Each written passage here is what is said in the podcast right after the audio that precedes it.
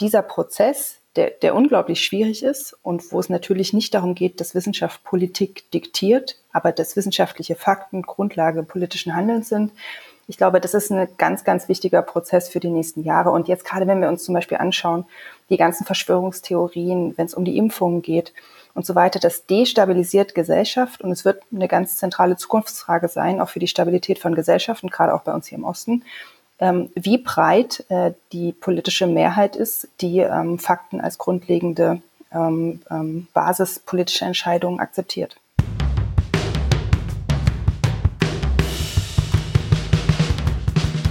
Uns geht's ums Ganze. Uns geht's ums Ganze. Der Podcast der Grünen Bundestagsfraktion. Mein Name ist Anna Christmann. Ich bin 38 Jahre alt. Mein Wahlkreis ist Stuttgart. Ich bin seit 2017 im Deutschen Bundestag und als Bundestagsabgeordnete kann ich mich mit wahnsinnig vielen klugen und spannenden Menschen treffen äh, und daraus hoffentlich wichtige Entscheidungen dann treffen für unser Land und das macht mir großen Spaß. Ja, hallo, ich bin Paula Pichotta. Ich bin 35 Jahre alt, komme aus Sachsen, genauer gesagt aus Leipzig ich bin Ärztin und jetzt seit Oktober im Deutschen Bundestag und als Bundestagsabgeordnete will ich vor allen Dingen die Interessen des Ostens noch deutlich sichtbarer machen. Und als Ärztin ist mir natürlich auch wichtig, dass unser Gesundheitssystem noch fitter wird. Ja, hallo zusammen. Ich bin Hannes, ähm, 30 Jahre alt und komme aus Coburg und der Wahlkreis ist auch Coburg-Kronach. Ich bin seit äh, sechs Wochen im Bundestag, genau wie Paula, und also seit dieser Wahlperiode. Ähm, und als äh, Mitglied im Bundestag möchte ich vor allem die Zusammenhänge von Klima und Gesundheit hervorheben. Äh, Klima ist ja unser Kernthema als grüne Partei und ich bin auch Mediziner, genau wie Paula. Und äh, mir liegt vor allem eben auch die Gesundheit äh, von uns allen am Herzen und äh, diese Verbindung finde ich total spannend und wichtig. Ein herzliches Willkommen an die Gästin und an unsere Hörerin. Wir sind zurück mit dem Podcast der Grünen Bundestagsfraktion. Uns geht's ums Ganze. Mein Name ist Tim Meyer. Ich bin Referent in der Öffentlichkeitsarbeit der Grünen Bundestagsfraktion. Wie ihr schon gehört habt, sind wir heute eine große Runde. Weil sich unsere Fraktion mit der Bundestagswahl sehr gewandelt hat und jetzt mehr neue als erfahrene unter den 118 Abgeordneten sind, wollen wir diese beiden Gruppen ins Gespräch miteinander bringen. Ein Schwerpunktthema vertiefen, aber auch etwas übers Ankommen erfahren. Heute sprechen wir mit unseren Gästinnen über evidenzbasierte Politik, also inwiefern die Politik gut gestützte wissenschaftliche Erkenntnisse bei ihren Entscheidungen berücksichtigt. Paula, Du schreibst auf deiner Website, wo du dich, wofür du dich konkret einsetzen willst. Unter anderem steht da eine solide wissenschaftliche Datenbasis für alle politischen Entscheidungen, von Klimapolitik über Corona- und Gesundheitspolitik bis zur Landwirtschaftspolitik. Warum ist das aus deiner Sicht so wichtig? Das, was, was glaube ich so spannend ist, gerade wenn man hier im, im Osten, in, in Thüringen bin ich groß geworden und äh, wohne ja jetzt in Sachsen, ich glaube, da sieht man ganz stark, was passiert, wenn wissenschaftliche Fakten halt nicht Grundlage politischen Handelns sind. Also ich glaube, bei der Klimakrise ist uns das allen sehr bewusst, wie unglaublich elementar das ist, dass Gesellschaft gewisse grundlegende Fakten anerkennt, um überhaupt die Probleme, die existieren, angehen zu können. Und wir sehen jetzt zunehmend, gerade auch mit der Corona-Krise, dass das in allen politischen Themenfeldern eigentlich Grundlage sein muss. Und dieser Prozess, der, der unglaublich schwierig ist und wo es natürlich nicht darum geht, dass Wissenschaft Politik diktiert, aber dass wissenschaftliche Fakten Grundlage politischen Handelns sind.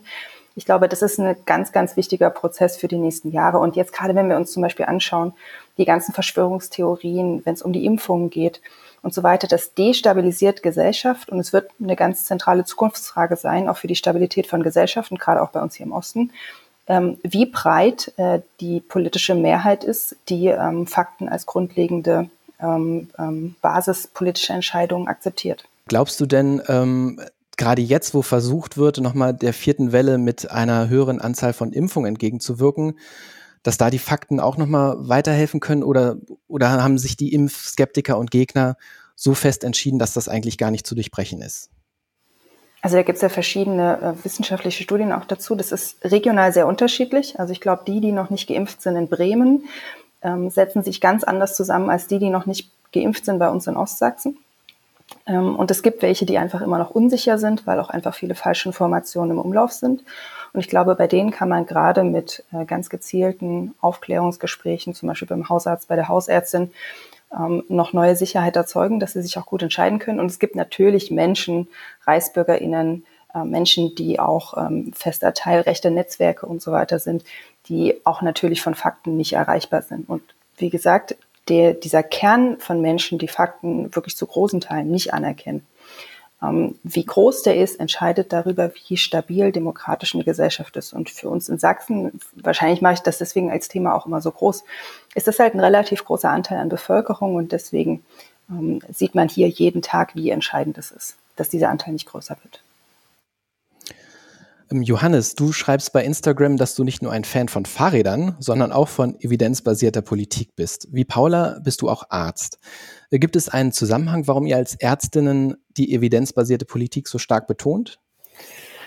Ja, es gibt ja auch äh, die evidenzbasierte Medizin und da kann ich Paula eigentlich in ihren Aussagen voll und ganz zustimmen. Also wir brauchen einfach eine wissenschaftsbasierte Grundlage für, für politische Entscheidungen und natürlich auch für medizinische Entscheidungen. Natürlich gibt es immer, auch wenn man mit einzelnen PatientInnen redet, immer noch die individuelle Abwägung. Was, was möchte der, die Patientin, ähm, was für eine Therapie, welches Vorgehen. Aber wir brauchen eben klare äh, wissenschaftliche Grundlagen. Ähm, und das ist, glaube ich, ein ganz, ganz hohes Gut. Und ähm, vielleicht kommt es daher, dass äh, gerade wir MedizinerInnen da einen Fokus drauf haben, aber ich glaube, wir sind da auch nicht alleine. Es gibt, glaube ich, viele, äh, die, die, die das wichtig finden. Ein Kernauftrag der Nationalen Akademie der Wissenschaften Leopoldina ist die wissenschaftsbasierte Beratung von Politik und Gesellschaft. Es gibt dort auch eine Initiative zur Unterstützung der Evidenzbasierung in der Politik. Sie befasst sich mit den empirischen Grundlagen politischer Entscheidungen. Die Leopoldina hat kürzlich die Bundestagsabgeordneten und ihre Mitarbeitenden gefragt, inwiefern sie wissenschaftliche Erkenntnisse nutzen und bewerten. Sie benutzen das mehrmals pro Woche, haben Sie angegeben. Der Stellenwert ähm, für Ihre parlamentarische Arbeit wird als hoch beziehungsweise sehr hoch gewertet. Und den Abgeordneten ist wichtig, ähm, dass die Nutzung steigt, aber dafür müssen die Erkenntnisse gut verständlich und gut zusammengefasst sein. Anna, du warst ja schon die letzten vier Jahre Abgeordnete im Bundestag. Wie bewertest du diese Ergebnisse der Umfrage aus deiner Innenperspektive? Ja, das ist eine ganz wichtige Frage, wie wir eigentlich in unserem politischen Alltag ja in der Lage sind, ähm, wissenschaftliche Erkenntnisse dann auch in unsere Entscheidungen einzubeziehen. Und das ist ja gar nicht so trivial, weil da ja zwei sehr unterschiedliche Systeme aufeinandertreffen. Wissenschaft, die eben sehr viel langfristiger arbeitet, oftmals für Studien auch einfach Zeit braucht ähm, und wo eben auch die Ergebnisse nicht immer gut auf einer halben Seite sich zusammenfassen lassen, was eigentlich so der Bedarf in der Politik oft ist äh, wenn man quasi in einer hektischen Sitzungswoche sich befindet, die irgendwie von Montag bis Freitags durchgetaktet ist ähm, und man äh, dann relativ schnell manchmal auch Entscheidungen treffen soll, ähm, hätte man eben immer gerne so diese halbe Seite, die einem sagt, äh, schwarz oder weiß, so ist es jetzt.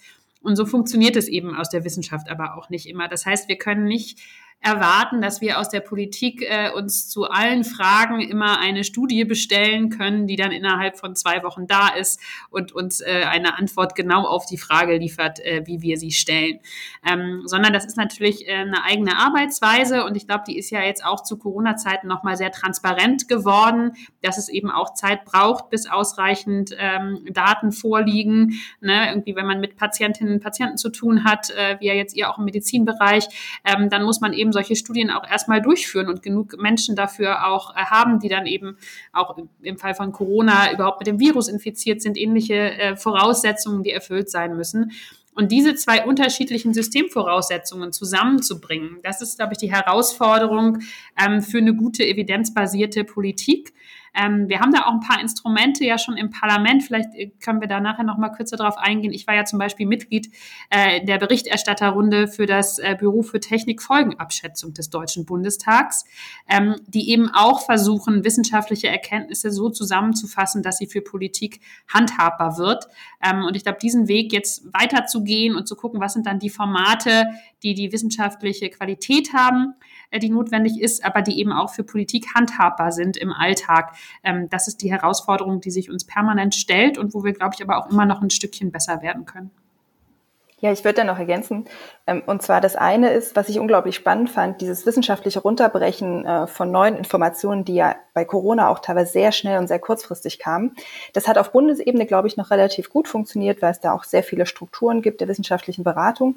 Schon wenn du in ein kleineres Bundesland gehst, wo zum Beispiel so ein Landeskabinett beraten werden musste oder sogar auf Landkreisebene, da war es oft so, dass die nicht mehr genug Möglichkeiten hatten, an runtergebrochene wissenschaftliche Informationen zu kommen. Und da haben wir gesehen, gerade in Corona-Zeiten, wie problematisch das sein kann. Und das andere, was ich spannend finde, dieses Herunterbrechen äh, bringt ja auch wieder neue Probleme mit sich. Runterbrechen heißt, dass du Unsicherheiten zur Seite legst, dass du einfache Bilder findest, um Sachen zu erklären für Leute, die nicht im Fach sind.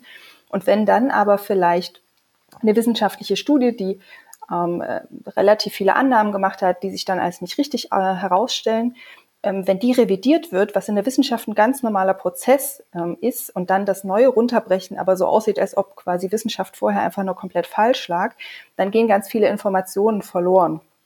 Und äh, auch so diese Möglichkeit von Politik einzuschätzen, wie belastbar sind jetzt welche Daten und wie wenig belastbar vielleicht andere. Das ist alles was, was wir noch nicht perfekt gelöst haben, gerade in so Bereichen wie Corona, wo die Halbwertszeit äh, von neuen Informationen oft äh, sehr kurz ist, weil dann schon wieder neue kommen. Das ist bei Klima zum Beispiel einfacher, weil wir da einen viel längeren Zeithorizont haben und deswegen die wissenschaftlichen Daten, die für uns wichtig sind bei politischen Entscheidungen, auch oft gesettelter ähm, als zum Beispiel bei Corona. Ja, und gleichzeitig, Paula, ist es ja auch trotzdem bei der Klimakrise auch wiederum viel schwerer, weil eben die, die Folgen so teilweise eben erst in der Zukunft liegen. Jetzt mittlerweile sehen wir zwar auch schon einige der, der Folgen der Klimakrise, ähm, aber es hat doch, ja, fast äh, 50 Jahre gedauert, äh, seitdem die ersten Warnungen ausgesprochen worden sind oder sehr konkreten Warnungen sogar und Berechnungen. Ähm, in, den, in den 70er Jahren gab es die ja schon. Ähm, und das ist, glaube ich, wiederum was, was mir so ein bisschen Sorge bereitet, sowohl bei der Klimakrise als auch bei Corona, ähm, so nach dem Motto, ja, muss es erst richtig knallen, bevor die Menschen auch akzeptieren, dass es eben gewisse, gewisse, ähm, ja, Fakten gibt sozusagen, die, die eintreffen, wenn wir uns eben so oder so verhalten. Und ähm, es ist eben genau wie bei Corona, eben auch bei der Klimakrise so, dass wir ähm, eigentlich gut bei viele Dinge wissen, ja, also auch wie sich die Zahlen entwickeln und wie schnell exponentielles Wachstum bei Corona zum Beispiel irgendwie außer Kontrolle gerät. Dass es eben kein lineares Wachstum ist, was irgendwie so ein bisschen, was wir Menschen auch vielleicht äh, besser einschätzen können, sondern exponentiell. Ähm, und das, äh, das besteckt oft unseren Horizont so ein bisschen, wie es eben auch bei der Klimakrise ähm, diese Zeitachsen oder diese, diese Langfristigkeit vielleicht auch ein bisschen unseren Horizont übersteigt ähm, und eben, dass wir Dinge teilweise noch, ja, noch nicht so richtig sehen oder nicht so dramatisch spüren wie, wie vielleicht zukünftige Generationen oder woanders in der Welt die Menschen. Und das ist, glaube ich, ähm, ja, da haben beide Seiten, äh, beide, beide Krisen eine Gemeinsamkeit, äh, sowohl Corona als auch die Klimakrise. Ja, ja, total richtig. Ich meinte ja auch nur, dass es bei der Klimakrise selten so ist, dass irgendwie ein neues Paper rauskommt und dann äh, die wissenschaftliche Beratung komplett äh, teilweise andere Sachen empfehlen muss. Also bei ähm, dem Club of Rome, den du jetzt ansprichst, ja auch wahrscheinlich mit den 70er Jahren, der davor gewarnt hat. Und die haben es, finde ich, ja auch mit sehr eindringlichen Beispielen damals schon gemacht. Das äh, ist ja auch schade, dass dann, weil das, der Punkt war ja gerade gut verständlich, äh, wissenschaftliche Erkenntnisse zu vermitteln. Und jetzt gerade sagt, ja, was muss denn erst passieren? Ähm, die Kommunikation versucht es, äh, es möglichst mit drastischen Beispielen und mit, ähm, ja, mit Visionen oder mit der wie sieht es denn aus, die Welt, wenn wir jetzt so weitermachen, aber äh, trotzdem dringt es nicht durch? Wo kann, woran kann das denn dann weiterum liegen, äh, dass selbst wenn es gut vermittelt ist, dass daraus kein politisches Handeln kommt? Ich glaube, wissenschaftliche Erkenntnis äh, ist eben noch kein politisches Handeln, sondern das ist die Grundlage, äh, auf der politische Entscheidungen getroffen werden müssen. Ähm, und sie löst auch keine politischen Konflikte automatisch. Ähm, und das ist dann auch die Aufgabe einfach von Politikerinnen und Politikern, von, von uns allen, diese herbeizuführen. Und ich meine, im Fall vom Klima sind das natürlich die Punkte, die uns allen gut bekannt sind. Ähm, in der Theorie, glaube ich, gibt es mittlerweile ja sehr viele Menschen, die einfach die äh, Klimakrise auch anerkennen und sagen, das ist eine der größten Herausforderungen, äh, die wir lösen müssen. Aber im Konkreten ähm, heißt es dann eben, äh, was passiert irgendwie mit der Straßenbahn um die Ecke oder ähm, muss ich dann fürs Benzin mehr Geld bezahlen oder nicht? Ähm, oder ne, schalten, dann schalten wir die Kohlekraftwerke ab. Äh, und da hängen dann auch wieder die Jobs von Menschen dran, ähm, die vermutlich auch finden, dass die Klimakrise ähm, ein großes Problem darstellt, aber die natürlich trotzdem auch eine Perspektive haben wollen, ähm, was sie jetzt in den nächsten Jahren tun und die auch natürlich sich vielleicht ein Stück weit da ähm, ihren Lebensweg damit identifizieren, ähm, auch eine Lebensleistung, die sie ja in ihrer Arbeit auch gemacht haben das sind quasi die ganzen komplexen Fragen, die wir ja alle kennen, ähm, die dann auch auf der Weltbühne ja diskutiert werden im größeren Maßstab. Ähm, und ich glaube, diese wissenschaftliche Basis, die ist wahnsinnig wichtig und die muss auch laut genug sein. Ich glaube, das ist, glaube ich, schon auch ein bisschen die ähm, Erwartung, die man auch an Wissenschaft haben kann. Da finde ich, gibt es manchmal immer weniger im Bereich Klima, aber es, zum Teil erlebe ich immer noch manchmal auch eine Zurückhaltung, dass man natürlich als Wissenschaftlerin, Wissenschaftler nicht selbst zum Aktivisten werden möchte, sondern irgendwie seine Ergebnisse möglichst neutral vortragen möchte und dann halt erwartet, dass die Politik handelt. Ähm, das kann ich ein Stück weit auch verstehen. Aber ich glaube, es braucht beides. Es braucht äh, laute Stimmen aus der Wissenschaft, die ihre Erkenntnisse auch wirklich äh, sehr selbstbewusst vortragen. Ähm, und dann fängt aber der Job der Politik erst an. Und das ist eben oftmals auch keine leichte Aufgabe, das dann in entsprechende Maßnahmen umzusetzen, weil da eben ganz viele äh, soziale, rechtliche Fragen dranhängen, die natürlich alleine mit der wissenschaftlichen Erkenntnis noch nicht gelöst sind. Also runtergebrochen nochmal, die Politik kann eigentlich nur, äh, die, die Wissen, Entschuldigung, die Wissenschaft kann nur Handlungsoptionen aufzeigen und die Politik muss dann letztendlich abwägen und Entscheidungen treffen.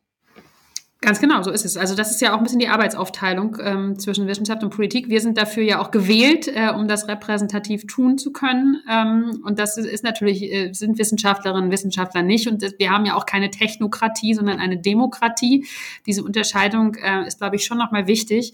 Aber ähm, natürlich äh, ist es ganz immanent äh, für die, diese Demokratie eben evidenzbasierte Entscheidungen dadurch treffen zu können, dass die Stimme der Wissenschaft äh, trotzdem eine laute ist und dass wir natürlich auch eine unabhängige Wissenschaft haben, was ja international im Übrigen auch gar keine Selbstverständlichkeit ist. Das vergisst man immer gerne, wenn man die deutsche Perspektive hat. Also, ich kann Anna nur zustimmen, eigentlich allem, was sie gesagt hat. Vielleicht ein Punkt, der mir halt noch wichtig ist. Ähm, auch nochmal vergleichen Corona und, und Klimakrise, ist eben die Art der Kommunikation. Wir haben eben bei der Klimakrise eben oft von ja dem globalen Süden gesprochen, von den Eisbären, die vielleicht äh, ja keine keine Robben mehr finden oder die Wissenschaft, die die Angst hat, die äh, ja um die sich zu sorgen wäre. Aber eigentlich geht es ja um uns Menschen, auch hier in Deutschland. Und diese Art von Kommunikation ist, glaube ich, ganz, ganz wichtig. Und ich glaube, gerade da ähm, kann eben dieser dieser medizinische Take, so, also versuchen mit Gesundheitsaspekten und Argumenten zu, zu argumentieren, auch vielleicht helfen, den Menschen begreifbar zu machen, dass es eben äh, oftmals ein Gewinn ist, äh, Klimaschutz zu machen oder eigentlich immer ein Gewinn ist, Klimaschutz zu machen, weil die langfristigen Folgen eben dramatisch sind, auch äh, für die Gesundheit, auch für die Wirtschaft und für ganz viele andere Dinge auch, aber eben auch für die Gesundheit. Ähm, und ähm, das, glaube ich, ist so eine, eine Geschichte, die ich gerne irgendwie in den nächsten vier Jahren miterzählen möchte und da auch Politik mitmachen möchte. Ähm, gibt so ein paar ganz bekannte Beispiele, die finde ich das ganz gut äh, hinbekommen. Eckart von Hirschhausen ist gerade so relativ prominent in den Medien auch, der das immer wieder versucht, so, ja, wir brauchen eine gesunde Erde um, für uns gesunde Menschen, so. Und ich glaube, das, das mag ein bisschen, vielleicht ein bisschen platt und einfach klingen, so, aber letztendlich ist das was, was Menschen eventuell erreicht, die bisher noch nicht so ähm, auf, ja, aufmerksam waren auf dieses Thema. Und ich glaube schon, dass, dass äh, da eben oftmals auch von anderen Parteien ganz bewusst, so wie als ja eine Partei von Verboten, von Verlusten, von, von ihr, ihr müsst zurückstecken irgendwie und versucht angedichtet zu werden. Und das müssen wir, denke ich mal, ähm, ja, mit wissenschaftlichen Fakten, aber auch mit einer bestimmten Erzählung und Kommunikation sozusagen, die eben wir in der Politik leisten müssen. Das ist nur zum Teil eben die wissenschaftliche Kommunikationsarbeit leisten kann, sondern eigentlich liefern die die Fakten und die Daten und was auch Anna vorhin meinte, wir müssen dann was kommunizieren und irgendwie daraus Entscheidungen äh, ableiten. Und ähm, das ist mir ein ganz, ganz wichtiger Punkt. Und ähm, dann kann auch, kann auch das, äh, kann es auch gelingen, sozusagen, glaube ich schon. Aber es ist trotzdem äh, oftmals äh, gar nicht so einfach. Ich würde noch ein ergänzen, weil du jetzt auch nochmal über äh, Medizin gesprochen hast Also das, das Krasse ist ja, dass es eine unglaublich große zivilisatorische Leistung ist, als eine gesamte Gesellschaft sich auf Sachen äh, vorzubereiten, die in der Zukunft liegen. Also das, das musst du ja als Gesellschaft erstmal schaffen. Und äh, da bringen ja oft viele an, dass so eine gesamte Gesellschaft einfach auch sehr unterschiedliche Bildungsgrade hat und Menschen natürlich mit relativ niedriger formaler Bildung sowas auch äh, teilweise anders kommuniziert bekommen müssen als Menschen zum Beispiel mit einem akademischen Abschluss. Aber wir haben gerade in diesem Kampf innerhalb der Medizin um evidenzbasierte Medizin, der noch nicht so lange geführt wird, gesehen, dass es selbst äh, mit Ärztinnen und Ärzten, die ja alle irgendwie ein super langes Studium hinter sich haben, extrem schwer war, wissenschaftliche Daten wirklich zur Grundlage dessen zu machen, wie man Patientinnen und Patienten behandelt. Also wir haben ja bis heute auch weiter Ärztinnen und Ärzte, die sich an Leitlinien nicht halten, die entgegen wissenschaftlicher Evidenz ähm, zum Beispiel gegen Impfungen Empfehlungen aussprechen und vieles andere mehr.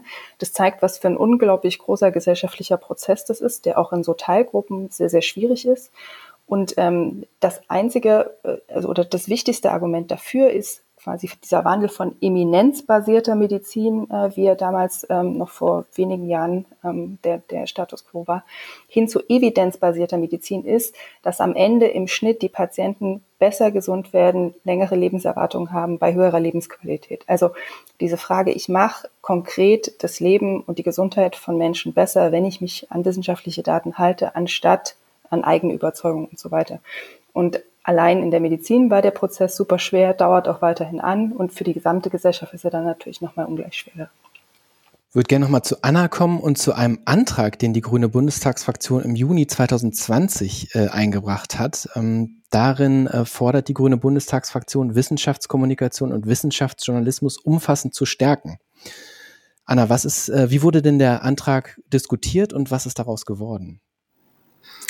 Ja, den haben wir ja in der letzten Wahlperiode gestellt, aus der Opposition heraus. Das heißt, ähm, er wurde jetzt nicht fulminant angenommen im Bundestag, äh, sondern äh, ist aber natürlich eine Grundlage, ähm, auf der wir äh, hoffentlich diese Wahlperiode dann weiter arbeiten werden. Und äh, ist, glaube ich, ein ganz wichtiger Punkt, äh, diese ganze Frage, wie kann Wissenschaft eben auch so äh, kommunizieren, äh, dass es in der Gesellschaft in der Breite auch ankommt. Das ist ein bisschen das, was eben ja auch Paula und Hannes schon gesagt haben. Wie erreichen wir eigentlich möglichst viele Menschen und nicht nur die, die irgendwie sowieso jede Woche vielleicht äh, Zeitwissen lesen oder äh, andere äh, wirklich ähm, äh, andere Medien, die ja schon relativ hohes ähm, Level haben an Informationsdichte. Äh, und da ist es eben so, dass Wissenschaft im Moment natürlich vor allem finanziert wird äh, für die Forschung, die sie betreibt, ähm, was ja auch richtig und wichtig ist. Aber es gibt eben ähm, zum Teil nicht so richtig äh, einen Anreiz, auch selber ähm, kommunizierend tätig zu sein. Dafür gibt es oft auch keine Budgets. Ähm, und das äh, ist natürlich dann eine Schwierigkeit, äh, wenn ich dafür als Forscherin, Forscher kein äh, ähm, weder Geld noch irgendwie Anerkennung bekomme, ähm, dann ist das natürlich im System, äh, vom System her schon schwierig. Im Gegenteil gibt es ja zum Teil eher einen Anreiz, möglichst wenig öffentlich zu kommunizieren, weil man zum Teil entweder von Kolleginnen und Kollegen schief angeguckt wird, ähm, oh, jetzt äh, ist die schon wieder in den Medien und sitzt nicht im Labor und äh, arbeitet an dem, was eigentlich doch für die Wissenschaft wichtig wäre. Ähm, also Beispiel so eine Christian Drosten? Thorsten? Ja, Christian Drosten ist ja sogar noch weitergehend. Da ist nicht mehr nur das Thema, sondern dann auch noch zusätzlich, dass man auch mit öffentlichen Anfeindungen zu tun hat. Ne? Und das äh, finde ich, da habe ich einfach einen riesen Respekt vor denen, ähm, die sich da jetzt so auch in die erste Reihe trauen, ähm, weil man merkt es ja wirklich, dass das für deren Leben wirklich einschneidend ist. Die werden jetzt auf der Straße er erkannt, äh, zum Teil angefeindet. Äh, das ist ja wirklich ähm, schon dramatisch und überschreitet zum Teil auch eine, Grenze, die eigentlich in der Demokratie auch akzeptabel sein sollte. Ähm, aber also es ist zweierlei. Einerseits wird es innerhalb der Wissenschaft gar nicht unbedingt gutiert, äh, weil es halt nicht als Aufgabe im Wissenschaftssystem unbedingt wahrgenommen wird. Äh, und zum Zweiten ist es eben auch nicht unbedingt ähm, hilfreich für das persönliche Leben, äh, eine Person der Öffentlichkeit zu sein im Bereich der Wissenschaftsberatung. Und da muss man eben äh, aus unserer Sicht gegensteuern, indem man einerseits wirklich finanzielle und Anerkennungsanreize setzt, das zu tun.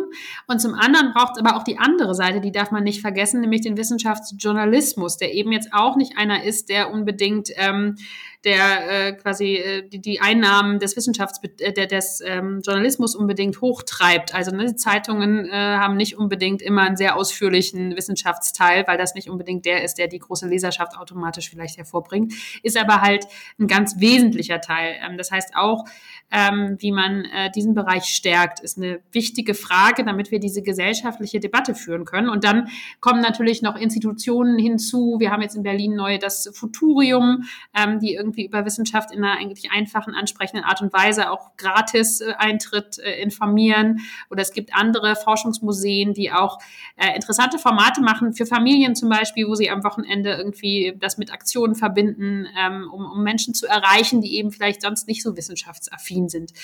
Und diese Aktivitäten zu unterstützen, das ist äh, aus meiner und unserer Sicht durchaus auch eine politische Aufgabe. Äh, und da hoffe ich sehr, dass wir da in den nächsten Jahren äh, auch nochmal einen Schritt vorankommen. Ganz kurz dazu nochmal, ähm, aber Wissenschaftskommunikation von Institutionen wäre dann, wäre dann die Quelle, die jetzt für euch als PolitikerInnen äh, relevant ist und Wissenschaftsjournalismus für die äh, breite Bevölkerung, äh, dass man da einen Informationsstand herstellt oder wie würdest du da den Unterschied erklären?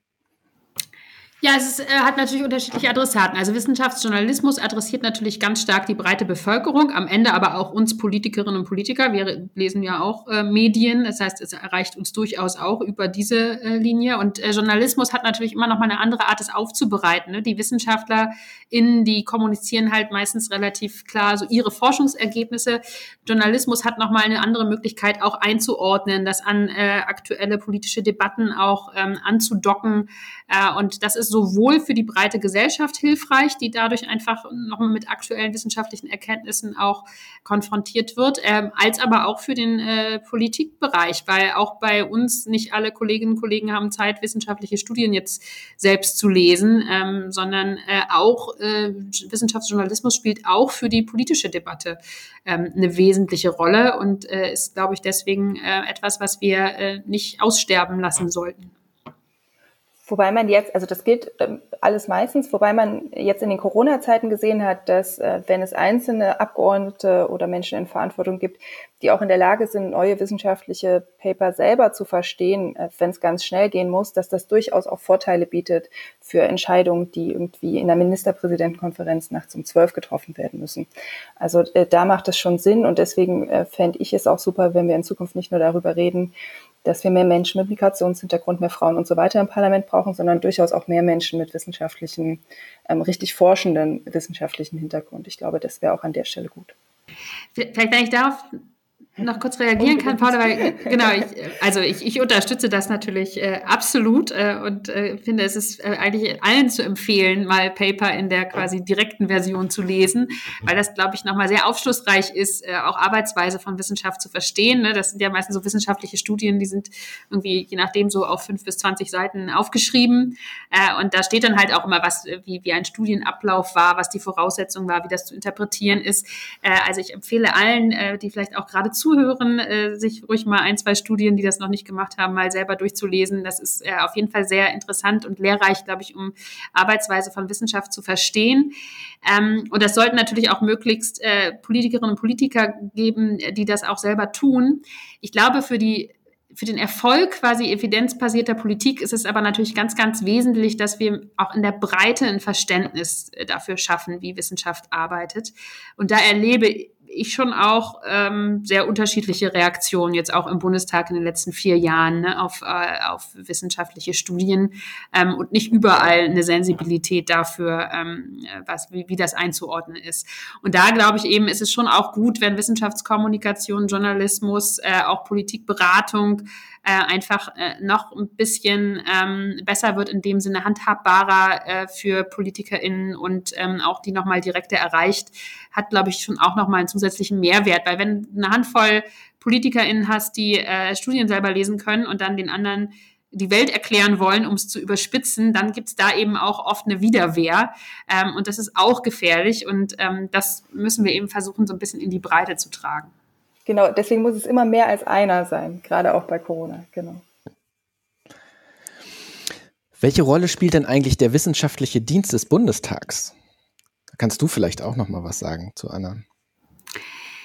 Ja, das ist ja eben interessant. Ich habe ja vorhin schon das Büro für Technikfolgenabschätzung erwähnt und dann gibt es den wissenschaftlichen Dienst. Das sind zwei verschiedene Instrumente ähm, die, glaube ich, auch doch nochmal eine ganz unterschiedliche Bedeutung haben. Ich würde fast sagen, für das Thema evidenzbasierte Politik äh, ist das äh, TAP-Büro, das ist die Abkürzung, fast nochmal wesentlicher ähm, als der wissenschaftliche Dienst den wissenschaftlichen Dienst können Abgeordnete anrufen, wenn sie äh, vor allem Fragen zum Beispiel zu einer Rechtseinschätzung haben, äh, juristische Bewertungen oder mal ein Zusammentragen von irgendwelchen äh, äh, Fakten, wenn ich äh, irgendwie wissen will, welche Regelungen in verschiedenen Ländern zu einem bestimmten Thema äh, gelten.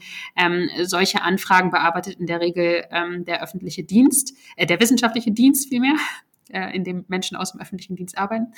Ähm, und äh, das TAP-Büro ähm, ist eben eins, äh, was ein sehr spannendes Instrument ist, wo man wirklich ähm, zu bestimmten Themen äh, Aufträge erteilen kann, dass der aktuelle wissenschaftliche Stand ausführlich zusammengetragen wird. Das heißt, da werden, das sind sozusagen Metastudien, äh, wie man das nennt, die da erstellt werden. Das bedeutet, die machen jetzt keine eigenen wissenschaftlichen Studien, äh, aber sie tragen den Stand aus verschiedenen Studien zusammen oder machen auch äh, verschiedene Gutachten.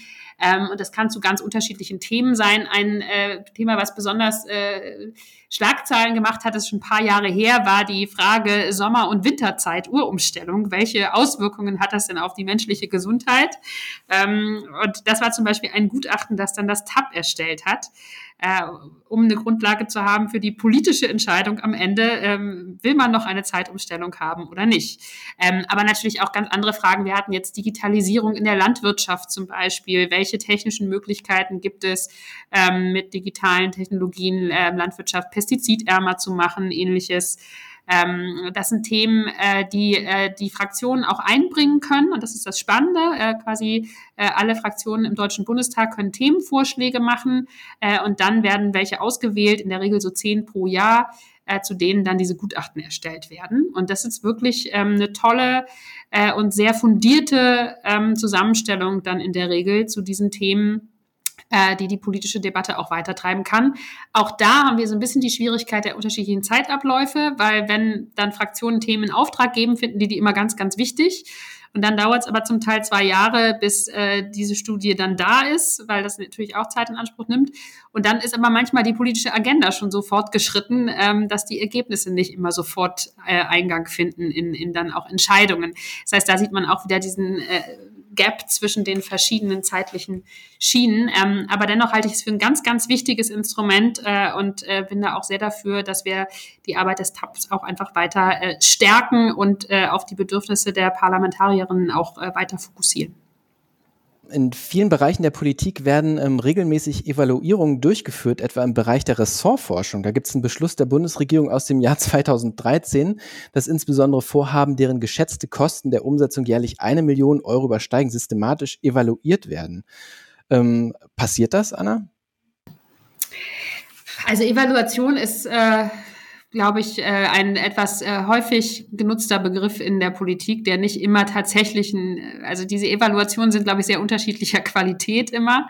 Äh, und insgesamt passiert es zu wenig, würde ich sagen, weil auch dort oft die Zeit äh, zu knapp ist, dann ist man schon wieder weiter politisch an einer anderen Stelle ähm, ohne wirklich eine ausführliche Evaluation gemacht haben. Aber ähm, also die Daten hast du ja gerade vorgetragen, insofern wird das schon gemacht, wo ähm, die Frage ist, ob immer die Zeit auch da ist, dann aus den Evaluationen auch wirklich die Schlüsse zu ziehen, die notwendig wären, um dann auch was zu verändern. Ne? Manchmal ähm, landen solche Evaluationen dann auch in Schubladen. Aber ich würde sagen, es gibt schon auch die Evaluationen, die, die funktionieren, auch von Gesetzen, wo ja dann auch weiterentwickelt wird. Ähm, das heißt, ich glaube, das Ziel wäre es, das einfach weiter ähm, eigentlich zum Standard zu machen, auch Evaluationen nach ein paar Jahren, aber auch zum Standard zu machen, dass diese Evaluationen dann eben nochmal politisch auch auf den Tisch äh, kommen und dass auch was daraus folgt. Das wäre, äh, glaube ich, das Wichtige. Sonst bleibt es halt zum Teil bei so Alibi. Geschichten. Genau, das, das Ziel müsste ja sein, dass die Daten dann wieder zurückfließen und äh, daraus wieder politische Entscheidungen getroffen werden können. Genau, also da bräuchte man eigentlich einen Mechanismus, dass das auch bei den Parlamentarierinnen wirklich ähm, auch ankommt. Das passiert, glaube ich, zum Teil, aber eben nicht, nicht immer.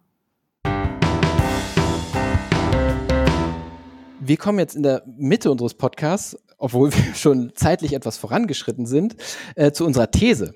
Und zwar ähm, habe ich da was rausgesucht. Armin Falk, der ist Professor für Volkswirtschaftslehre an der Universität Bonn und Direktor des BRIC-Instituts für Verhalten und Ungleichheit.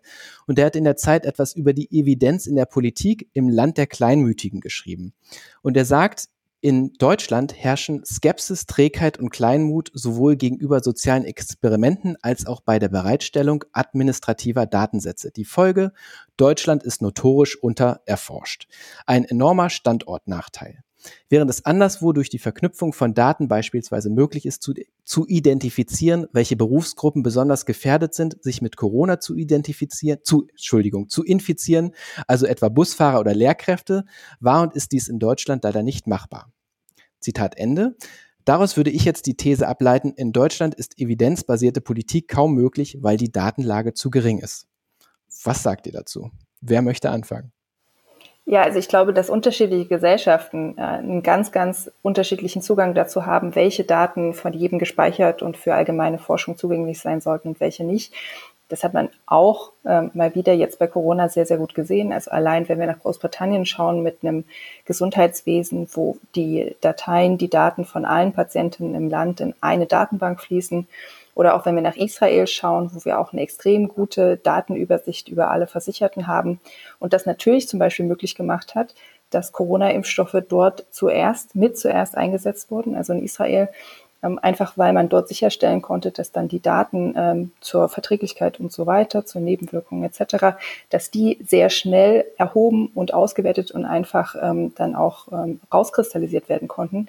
Ähm, das ähm, wird wahrscheinlich auch bei uns nochmal dazu führen, dass man sich anschaut, ähm, wie groß sind die Vorteile von ähm, solchen Datenbanken und müssen wir dann vielleicht nicht auch hier in Deutschland unsere Einstellung dem gegenüber nochmal anpassen. Ich glaube aber trotzdem, gerade auch mit dem Blick in die historische Vergangenheit, gerade auch ähm, in die historische Vergangenheit ähm, vor 89 hier bei uns in neuen Bundesländern, dass das natürlich eine super schwierige Debatte ist. Ne? Und ähm, du brauchst es jetzt nicht unbedingt alles für Deutschland, wenn du zum Beispiel gute Daten aus Israel oder Großbritannien hast, was zum Beispiel Impfstoffe oder so weiter angeht. Also du musst ja nicht in jedem Land immer die gleichen ähm, Studien machen. Aber natürlich, ähm, wenn es jetzt zum Beispiel um ähm, das, was er jetzt angesprochen hat in seiner These, wenn es darum geht, ähm, was sind ganz spezielle Berufsgruppen, äh, Probleme und so weiter in Deutschland, also Sachen, die hier auch wahrscheinlich anders sind als äh, vielleicht in einem vergleichbaren Land, und das ist ja der Unterschied zum Beispiel zu Impfstoffen, dann macht es natürlich Sinn, das auch hier zu machen. Aber grundsätzlich, nur weil wir Deu Daten in Deutschland nicht erheben, heißt es nicht, äh, dass wir die Daten nicht bekommen. Äh, und da, auch dafür war Corona wieder ein gutes Beispiel. Hannes? Ja, ich wollte nur mal ähm, das zielt ja so, also die These ist, ist sehr weit gefasst und in manche Dinge, glaube ich, in manchen Dingen kann ich, äh, kann ich da mitgehen. Ähm, natürlich haben wir auch trotzdem in vielen Bereichen ähm, funktionierenden äh, ja, Institutionen und einen funktionierenden Staat. Aber generell dieses Thema ähm, öffentliche Gesundheit, wo das ja jetzt wieder ein Beispiel für war, mit äh, welche Berufsgruppen werden am ehesten krank, auf Englisch Public Health. Ähm, das ist in Deutschland ähm, auch aufgrund unserer Geschichte eben ganz, ganz schlecht ausge, ausgebildet. Es gab eben früher zu den Nazi-Zeiten Volksgesundheit, da wurde sehr viel äh, Schlimmes auch gemacht und na, wurde auch nach dem Krieg dann eben sehr lange noch sehr negativ konnotiert. Ähm, aber mittlerweile wissen wir, und das haben wir jetzt auch während Corona gemerkt, dass unser ÖGD, ähm, also der öffentliche Gesundheitsdienst, äh, wahnsinnig schlecht äh, ausgestattet ist, schlecht finanziert ist, dass die Technik ähm, sehr, sehr rückständig ist. Ich habe selbst noch vor einem Jahr war ich, äh, oder vor ja, Dezember, Januar letzten Jahres, also diesen Jahres Januar, letzten Jahres Dezember, auf Corona-Station selbst noch die ganzen Faxe hin und her geschickt, äh, welcher Patient, welche Patientin welchen, welchen Virus hatte und, und so weiter. Ähm, und da gab es ja oder gibt es jetzt Initiativen, das, das zu verstetigen, dass der ÖGD gestärkt wird, dass generell wir einen, einen öffentlichen Gesundheitsdienst haben, der wirklich auch was kann. Äh, in Bayern gibt es äh, fünf Städte, da ist es an den Kommunen angedockt, die haben relativ viele Kompetenzen und sind sehr, sehr nah dran. Sonst ist es überall eigentlich ein, ein eigenständiger Verwaltungsapparat, der gar nicht so genau mitbekommt, was die Kommunen so machen und überhaupt nicht in jede Entscheidung einge, ähm, also dabei beteiligt sind in jeder Entscheidung, eingebunden. Ähm, und von daher glaube ich schon, dass da und im Datenschutz, ich habe auch ganz jetzt im Wahlkampf ganz viele E-Mails bekommen von niedergelassenen Ärztinnen, die mit der elektronischen Patientenakte äh, Fragen hatten, un, äh, unzufrieden waren, wie es gelaufen ist. Ähm, da wurden auch auch in den Krankenhäusern viele Dinge auf, auf den Weg gebracht, die, die müssen auch erst einmal greifen. Da glaube ich, gibt schon einiges, was in den nächsten Jahren dann kommt. Aber dennoch ist es natürlich so, dass wir für wirklich evidenzbasierte Medizin natürlich auch Daten brauchen, genau wie diese These dieses Professors eben war. Und ich glaube schon, dass wir da auch noch Aufholbedarf haben. Äh, wir haben in der Medizin ganz, ganz viele Überversorgungen, Untersuchungen, die nochmal gemacht werden, weil es schneller geht, das nochmal zu machen mit den heutigen Gerätemedizin, als es nochmal woanders anzufordern. Da entstehen Kosten, teilweise Strahlenbelastungen für Menschen, ähm, die oder man ver verliert Zeit, die eigentlich nicht notwendig gewesen wäre, was nicht notwendig gewesen wäre. Und deswegen glaube ich schon auch, dass wir da nochmal, wenn wir klar kommunizieren, warum es eventuell äh, eine gewisse ja, Weitergabe von Daten braucht, wobei ja auch schon mit den jetzigen Gesetzen viel möglich wäre, was man nicht macht. Ne? Aber also da können wir auch noch die jetzigen Gesetze einfach nutzen. Ähm, und trotzdem kann man gucken, ob es in ein paar Bereichen vielleicht noch die ein oder andere Veränderung braucht. Wenn die Menschen verstehen, dass es ihnen auch nutzt, sind sie auch bereit, anonymisiert Daten weiterzugeben. Aber man muss es eben erklären und diese Zeit hat man sich oft nicht äh, genommen oder oder es ist eben auch historisch ein bisschen vorbelastet gewesen, die ganze ähm, äh, öffentliche Gesundheitsgeschichte. Aber das ist ganz, ganz wichtig, glaube ich, für die Zukunft, dass wir dort äh, uns stärker aufstellen und eben auch Punkte wie zum Beispiel Klima äh, und Klimafolgen, aber auch die Folgen von unserem Verkehrssystem, Ernährungssystem äh, auch damit reinfließen lassen, weil es gehört alles natürlich zusammen ähm, und wirkt sich auf unsere Gesundheit aus. Ich, ich würde also gerne nochmal unterstützen. Ähm, also im Medizinbereich habt ihr das, glaube ich, super ausgeführt. Äh, haben wir großen Nachholbedarf aus meiner Sicht in Deutschland. Ähm, übrigens ja auch alles basierend auf der äh, Datenschutzgrundverordnung, die wir in Europa haben. Die ist gar nicht das Problem. Äh, Dänemark, Estland, Finnland, andere Staaten sind einfach viel weiter als wir und haben natürlich genau die gleichen europäischen Rahmenbedingungen. Ähm, aber Daten gut nutzbar zu machen, ähm, ist, ist in Deutschland einfach noch ein Weg, den wir jetzt gehen müssen. Und neben den medizinischen Beispielen gibt es ja auch ganz viele ähm, für eben Klima-, Umweltbereich. Äh, zum Beispiel ist es ja oft eine politisch riesige Debatte, wo wir jetzt ein Windkraftwerk äh, hinstellen. Ne? Kennen wir ja alles. Ähm, und wir entscheiden das dann zum Teil ja nach, nach politischen Gesichtspunkten. Dabei ist zum Beispiel die Frage, wo stellt man eigentlich Windkrafträder idealerweise hin, damit die Netzauslastung insgesamt gut funktioniert.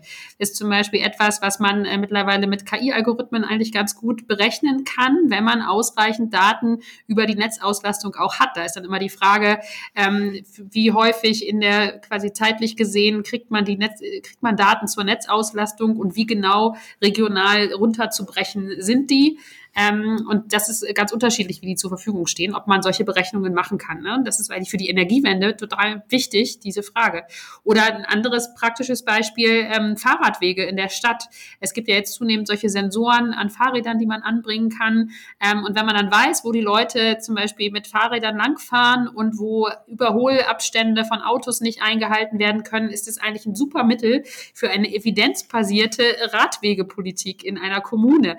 Also das sind relativ relativ kleine, konkrete Beispiele, die auch keinem wehtun, wo, glaube ich, auch gar nicht die Frage ist, ähm, quasi ist, ist, das datenschutzrechtlich problematisch, sondern die Menschen äh, wollen auch gerne dann diese Daten auch zur Verfügung stellen von, von ihren Radtouren, ähnliches und das kann auch dann alles anonymisiert werden, ähm, wo einfach ein Riesenpotenzial jetzt auch äh, dank der Digitalisierung und zunehmender Fülle an Daten äh, besteht, äh, wirklich so eine evidenzbasierte Politik ähm, auch zu machen. Ähm, aber das braucht dann eben auch gute Daten. Wir haben das im Wahlprogramm ja deswegen auch Erneuerung braucht gute Daten genannt.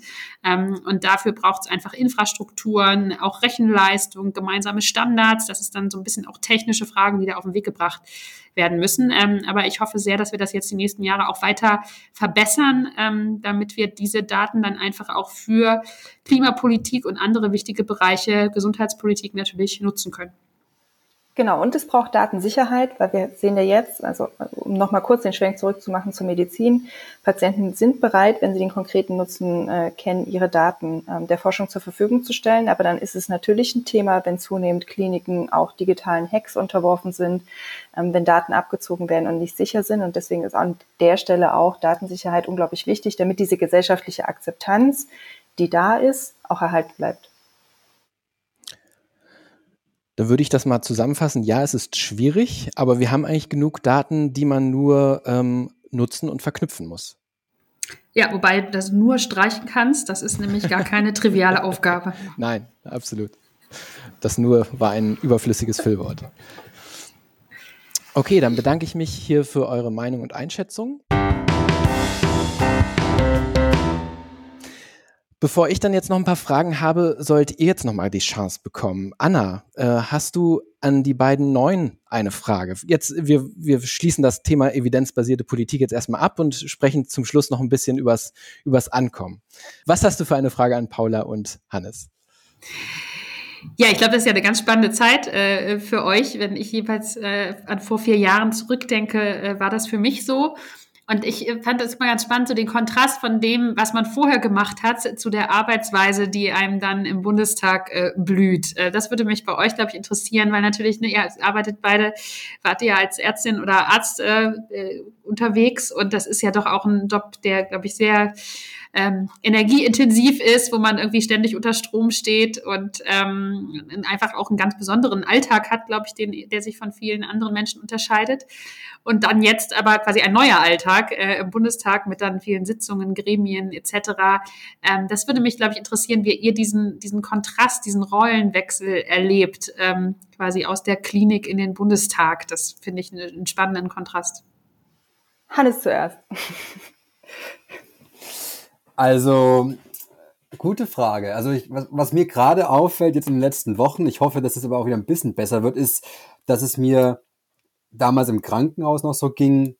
Klar gab es auch mal sehr, sehr schwere Fälle, wo man auch noch abends irgendwie dann da saß und dachte, boah, krass, scheiße, das ist irgendwie doof gelaufen, das ist gut gelaufen, aber, oder das war einfach ein, das war sehr dramatisch und herzzerreißend, ähm, gerade in der Kinderklinik, aber auch in jedem medizinischen Bereich. Ähm, und trotzdem ist es mir eigentlich oft gelungen, am Abend oder am Wochenende abzuschalten und, äh, und so ein bisschen, ja, was anderes zu machen. Ähm, genau, was mir jetzt gerade so ein bisschen schwerfällt, ist wirklich dieses, dieses Abschalten. Es ist, ist gerade so viel, was passiert, natürlich auch gerade mit Corona und das ist ein Thema, was mich auch sehr umtreibt. Ich komme ja aus Bayern und in Bayern ist die Lage auch sehr, sehr dramatisch, ähm, gerade im Süden von Bayern, aber auch hier bei uns. Haben wir eine der niedrigsten Impfquoten in ganz Deutschland. Ähm, und da kommen ständig Informationen rein und ich möchte einerseits natürlich alles verarbeiten und es aber auch weitergeben und irgendwie ja auch so ein bisschen äh, mit aufklären, was vielleicht gerade Sache ist, was notwendig wäre und so weiter. Und das ist, glaube ich, gerade was, wo ich noch ein bisschen meinen, äh, also wo ich noch Probleme habe, irgendwie damit klarzukommen mit dieser dauerhaften Informationsflut und der dauerhaften ähm, Möglichkeit, sich irgendwie zu betätigen. Das war im Krankenhaus äh, da war ich halt auf Arbeit und am Abend war ich zu Hause und dann war es so ein bisschen vorbei. Ich weiß nicht, wie dir das äh, geht, Paula, gerade damit. Das ist so ein bisschen der, der größte, der größte Kontrast, die größte Veränderung, dass ich jetzt irgendwie ständig irgendwas äh, tun könnte oder müsste, gefühlt, so nach dem Motto, man hat vom Handy aus äh, auf die E-Mails Zugriff, man hat die ganzen sozialen Medien und das finde ich teilweise doch äh, äh, neu, anstrengend und bin gespannt, wie das in den nächsten vier Jahren noch so weitergeht. Bei mir ist ein bisschen anders, aber ich war auch ähm, anders als Johannes. Äh, dadurch, dass ich schon Facharzt gemacht habe, musste ich nicht mehr, also hatte ich schon ein bisschen mehr auch Büro und so in, in, in der Klinik. Aber für mich ist der größte Unterschied, ist, dass wenn du ähm, Ärztin in der Klinik bist, finden dich prinzipiell fast alle Menschen erstmal gut und ähm, begegnen dir mit Respekt. Und das ist äh, jetzt anders, um es ganz kurz zu sagen. Ähm, das, äh, einer der größten Vorteile ähm, ist, äh, dass es keine Nachtdienste gibt äh, in der Politik. Also die gibt es schon auch, aber halt nicht so, dass du schon drei Tage vorher denkst, oh nein. Und ähm, es gibt aber auch unglaublich viele Parallelen. Also sowohl Klinik als auch Bundestag sind ja unglaublich hierarchische Organisationen, also viel hierarchischer als viele andere Wirtschaftszweige es heute zum Beispiel schon sind. Ähm, auch in der Medizin gerade so Hochschulmedizin ist äh, der Frauenanteil ab einer bestimmten Ebene ähnlich äh, gering wie in der Politik. Und auch so dieser Punkt, ähm, dass viele Menschen unter den teilweise sehr großen Anforderungen auch zusammenbrechen und irgendwie viel Alkohol trinken müssen oder ähm, ähm, Drogen nehmen, um mit der Situation klarzukommen. Auch das ist eine Parallele zwischen ähm, Politik auf Bundesebene und äh, großen Kliniken. Und ähm, das finde ich schon spannend, auch so dieses in Kontakt kommen mit allen möglichen Teilen der Gesellschaft. Also wenn du in der Notaufnahme bist oder wenn du CTs machst für Menschen, die gerade in die Notaufnahme kommen, da kann dir jeder begegnen, irgendwie vom äh, Menschen ohne Papiere und ohne Wohnsitz, ähm, der, der nicht Deutsch spricht, bis irgendwie zum Uniprof, ähm, der abends irgendwie zu Hause gestürzt ist. Und ähnlich ist es in der Politik, wo du auch mit unglaublich vielen verschiedenen Menschen in Kontakt kommst und äh, anders als man es oft sagt, eben gerade nicht so stark in der Bubble bist, zumindest wenn du im Wahlkreis unterwegs bist. Und diese Parallelen zwischen Medizin und, und Politik finde ich schon auch ziemlich spannend. Und du wirst das auch beibehalten, äh, Paula, ne? Ich habe gelesen ja, bei ist Twitter, übelst ähm, kompliziert. dass, dass, dass, du weiterhin, dass du weiterhin als Radiologin arbeiten willst. Ja, genau. Aber Aber hast, du also das, das ist, hast du das wirklich vor? Ja, ich glaube, es ist unglaublich wichtig. Einerseits, ähm, weil äh, gerade Ärztinnen und Ärzte und Pflegende, ähm, äh, die sehen viele Sachen, die schief laufen, die haben aber auch so viel zu tun, dass das braucht irgendwie Jahre, bis die so frustriert sind, dass sie sich mal bei Politik melden. Und ich glaube, gerade wenn so neue Fehlentwicklungen im Gesundheitswesen sind, die kriegst du viel schneller mit, wenn du vor Ort bist. Ich weiß nicht, Hannes, du kannst ja vielleicht gleich mal sagen, wie du das siehst. Ähm, ich glaube auch, das, was ja viele beschreiben im Politikbetrieb, dass man irgendwie relativ schnell zynisch wird, relativ schnell auch vergessen kann, warum man das überhaupt mal gemacht hat, also so die eigene Motivationslage. Und ich glaube, dass man sich auch äh, besser daran erinnert, äh, wenn man noch Kontakt hat. Und das war für mich ein ganz, ganz wichtiger Grund, ähm, äh, politisch tätig zu werden, um halt irgendwas an diesen Arbeitsbedingungen zu ändern. Und das Dritte ist, dass ich es immer gut finde, wenn Menschen auch unabhängig von Mandaten und Politik bleiben. Und es ist natürlich einfacher, wenn du auch in deinem Job verankert bist. Genau, aber das jetzt irgendwie hinzukriegen, ist natürlich super kompliziert. Habt ihr denn, also dann würde ich jetzt nochmal das Wort an Hannes geben, hast du denn eine Frage an Anna als erfahrene Bundestagsabgeordnete? Ähm, also meine größte Frage ähm, gerade an, an, die an die erfahrenen Menschen ist sozusagen, wie sie mit, mit äh, Kompromissen umgehen. ist natürlich jetzt eine schwierige Frage, weil wir jetzt erst seit 16 Jahren zum ersten Mal wieder regieren werden, wahrscheinlich zumindest. Ähm, aber das ist doch ein Punkt, der, der, also auf Bundesebene, der, da, wo ich ganz gespannt wäre, wie man damit umgeht. Jetzt äh, komme ich selbst aus der, der Fridays for Future und Health for Future äh, Bewegung so ein bisschen mit raus und ähm, sehe die Not, die so wahnsinnig groß ist, was zu tun jetzt wirklich fürs Klima, aber auch für ganz viele andere Dinge. Ähm, und jetzt schon äh, exemplarisch eben äh, die, die Corona-Maßnahmen, aber auch die Situation in Belarus mit den Geflüchteten da an der Grenze, wo wir irgendwie es nicht schaffen, wirklich jetzt von jetzt auf gleich eine andere Politik zu machen, weil wir eben erstens mal noch, ja, noch zwei andere ähm, PartnerInnen als in der Koalition haben.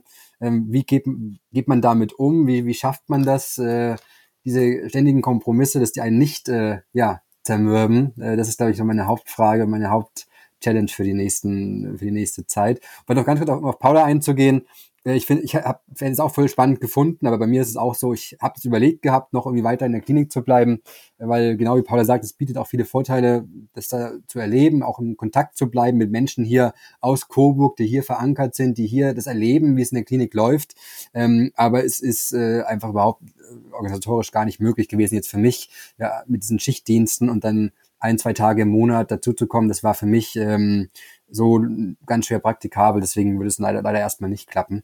Ähm, genau, aber ich finde es total wichtig, dass das äh, da, oder finde es wirklich toll, wenn Paula das schafft und es auch dann mir mitteilt, was so in der Klinik bei ihr schief geht, damit wir da zusammen dann arbeiten können.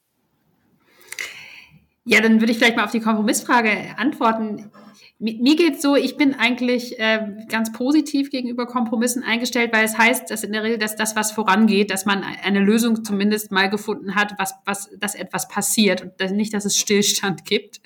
Ähm, und äh, habe in der letzten Wahlperiode selber auch äh, relativ viel in so fraktionsübergreifenden Gremien gearbeitet, war zum Beispiel in einer Enquete-Kommission, die auch ein bisschen über Fraktionsgrenzen hinaus arbeitet, als ein bisschen eine besondere Form von Kommission, ähm, wo ja auch Expertinnen und Experten dabei sind, aber eben ähm, dann ein gemeinsamer Bericht erstellt wird, wo man sich auch äh, mit allen dann einigt, äh, was da drin stehen soll. Und ich habe das eigentlich als sehr positiven Prozess empfunden, weil das natürlich auch spannend ist, wenn man sich wirklich auf die Argumente auch der anderen einlässt und äh, auch nicht immer mit der Erwartung reingeht, ähm, ich habe aber eh recht, äh, aber erzähl du mal, aber ich bleib eh bei meiner Meinung, ähm, sondern wirklich daraus äh, ein Gespräch, eine Auseinandersetzung auch mit Argumenten entsteht.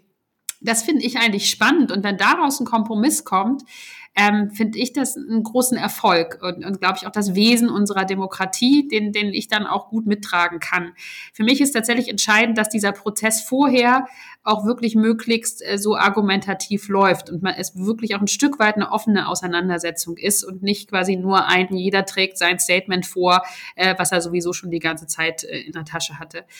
Und das habe ich ehrlich gesagt in meiner Anfangszeit ähm, eher als so ein bisschen zermürbend erlebt äh, im Bundestag. Ihr habt jetzt ja noch keine Ausschusssitzungen gehabt, äh, die kommen ja erst. Ähm, da, da kann ich sagen, war ich am Anfang so ein bisschen enttäuscht, weil meine Erwartung an Ausschüsse höher war, weil man immer gesagt hat, das ist jetzt dann äh, das Wesen äh, des Parlaments, wo dann wirklich gearbeitet wird und miteinander diskutiert wird. Ähm, und ich glaube, da sind die Ausschüsse auch sehr unterschiedlich, aber ähm, ich fand es immer ein bisschen zu wenig offene Debatte und eigentlich auch manchmal so eine kleine Plenarrunde dann, wo dann auch im Ausschuss einfach jedes Statement vorgetragen wird, so wie man es im Plenum dann auch macht. Äh, und, und am Ende eben ja doch auch klar ist, welche Anträge abgelehnt und welche angenommen werden. Ähm, Deswegen fand ich die Enquete-Kommission im Gegensatz dazu so spannend, weil dort eben eher eine inhaltliche Auseinandersetzung wirklich möglich war. Also insofern würde ich sagen, für mich ist nicht das, der Kompromiss die Schwierigkeit, sondern der Weg dahin, dass man wirklich schafft, in eine offene Auseinandersetzung zu kommen. Ähm, das fängt, da fängt Politik an, finde ich wirklich auch ähm, Spaß zu machen und Sinn zu machen, ähm, dass man gemeinsam um die beste Lösung ringt. Und ähm, da hoffe ich, dass wir auch in einer Regierungskonstellation als Grüne ähm, zu so einer Auseinandersetzung auch beitragen können. Das klingt doch also vielversprechend. Darf ich auch noch eine Frage stellen? Natürlich darfst du noch eine Frage stellen. ähm, also die, ich stelle jetzt nicht die Frage, die gefühlt die letzten Wochen irgendwie am häufigsten kam, nämlich äh, wie schafft man es, irgendwie sein Gewicht zu halten äh, im Bundestag. das kam irgendwie sehr extrem, äh, extrem oft. Ähm, sondern ich, äh, abgesehen von dieser Frage, äh, würde ich mal fragen, ähm, Anna, was, was irgendwie, wie dich Bundestag in einer Art und Weise verändert hat, äh, die du so nicht hast kommen sehen. Oder ob es da gar nichts gab. Das finde ich eine wahnsinnig schwierige Frage, weil man, weil das vielleicht besser andere beurteilen können als man selber. Ähm, ich, ich, ich selber kann nicht sagen, dass ich das Gefühl habe, ich bin jetzt ein total äh, anderer Mensch geworden als vorher. Ich meine, ich fand es spannend, wie du das auch gesagt hast, dass es, glaube ich, gut und wichtig ist, äh, noch ein bisschen in Beinen auch in, in an anderen äh, Dingen zu behalten ähm, und möglichst viele Kontakte auch in nicht so politische Bereiche zu haben. Ne? Ob das ist äh, im, dadurch, dass man den Beruf noch teilweise ausübt, äh, also Respekt schon mal für das Vorhaben. Ich bin gespannt, wie das äh, die nächsten Jahre sich bei dir ergibt. Ähm, und ich versuche das aber eher, ne, auch durch wirklich äh, viel Kontakte außerhalb von jetzt auch grünen PolitikerInnen äh, irgendwie weiter zu haben, äh, viel mit, mit Menschen auch zu sprechen, die eben äh, normalerweise nicht die Grünen wählen würden oder ähnliches.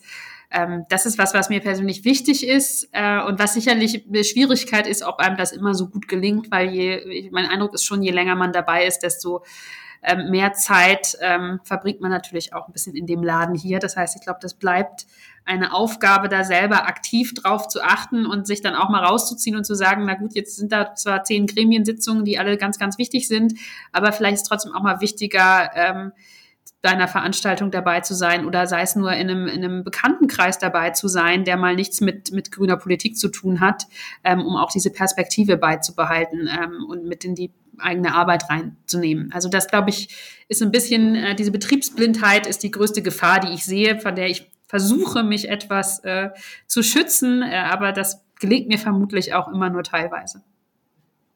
Anna hat gerade gesagt, ähm, dass sie sich besonders auf Ausschüsse gefreut hatte, so als Herzkammer der, des Parlamentarismus. Ähm, was ist es denn bei euch beiden, ähm, Paula und Hannes? Worauf freut ihr euch ganz besonders? Vielleicht Paula zuerst. Mm, ja, ich glaube tatsächlich, äh, wenn jetzt dann auch die Verhandlungen durch sind, abgesehen von der Arbeit in der eigenen Fraktion, auch mit ähm, den Menschen über die Parteigrenzen hinweg aus der eigenen Region zusammenzuarbeiten für die Region. Ich äh, glaube, da ist extrem viel möglich. Und ähm, das ist was, was zum Beispiel jetzt noch gar nicht groß gestartet ist. Aber darauf freue ich mich sehr, weil man dann doch bei allen Differenzen, die man aufgrund der verschiedenen Parteien hat, ähm, glaube ich, dann doch ähm, in dieser zweiten Rolle als nicht nur Vertreterin der eigenen Partei, sondern auch als Vertreterin der Region ähm, da nochmal ganz spannende neue Allianzen schließen kann und für die eigenen äh, Leute vor Ort auch Sachen rausholen kann. Ja, bei mir war schon die Hoffnung und die Erwartung, dass in Ausschüssen äh, ganz viel diskutiert wird und wir am Ende zu ganz vielen äh, Kompromissen kommen, die aber viel, viel bewirken im Gesundheitssektor. Ähm, da ist ja wirklich äh, nicht, nicht nur seit Corona wirklich äh, ganz viel Not vorhanden, äh, Arbeitsbedingungen, Finanzierungslücken ähm, und äh, Demografie. Also das ist wirklich ein ganz, ganz großes Thema, was, äh, glaube ich, lange Zeit nicht so ein grünes Kernthema war, wobei wir auch mal äh, eine Ministerin hatten auf Bundesebene für Gesundheit. Ähm, aber trotzdem assoziieren viele Menschen das eher nicht so oder erst am, ja, nicht direkt mit uns Grünen. Und da glaube ich wirklich, eine Politik zu machen, die, die eben ja, sehr sozial ist, ähm, natürlich auch Klimaaspekte mit berücksichtigt. Also Krankenhäuser äh, sind auch ein großer CO2-Emittent natürlich und die Pharmaindustrie und so weiter und so fort. Aber ähm, trotzdem eben dort ein System schaffen, was was äh, auf mit beiden Beinen irgendwie auf dem Boden steht, was was was sich trägt, was nachhaltig ist. Das glaube ich, dass da hätte ich ganz viel Lust dazu und freue mich darauf und habe da ganz viel Hoffnung, dass wir das schaffen irgendwie. Ähm, wobei ja die Herausforderungen sind auch riesig und natürlich hat es auch Potenzial äh, für Frustration, äh, genau wie die Klimapolitik teilweise, aber ähm, ich glaube trotzdem, dass wir es jetzt angehen müssen. Dann bleibt mir nur noch der Dank an die Runde. Weiterhin alles Gute beim Ankommen für Paula und Johannes und dir, Anna, natürlich auch viel Vergnügen beim Fortsetzen angefangener Projekte. Den heutigen Podcast zeichnen wir am 15. November auf. Ausgestrahlt wird er am 17. November. Wir senden nicht aus unserem Studio im Bundestag, sondern haben uns von verschiedenen Orten zusammengeschaltet. Bitte entschuldigt, wenn die Tonqualität nicht ganz so perfekt ist. Wenn ihr Lob, Kritik oder Fragen loswerden wollt, schreibt uns gerne an podcast.grüne-bundestag.de. Und wenn ihr informiert bleiben wollt, was wir im Bundestag noch alles so machen, schaut auf unsere Webseite grüne-bundestag.de oder folgt uns in den sozialen Netzwerken auf Instagram, Twitter und Facebook. Schaltet gerne beim nächsten Mal wieder ein, wenn unsere neuen auf die erfahrenen Abgeordneten treffen und gemeinsam ins Gespräch kommen. Vielen Dank fürs Zuhören, macht's gut und bleibt gesund. Und vielen Dank euch. Macht's gut. Tschüss. Danke. Macht's gut. Danke.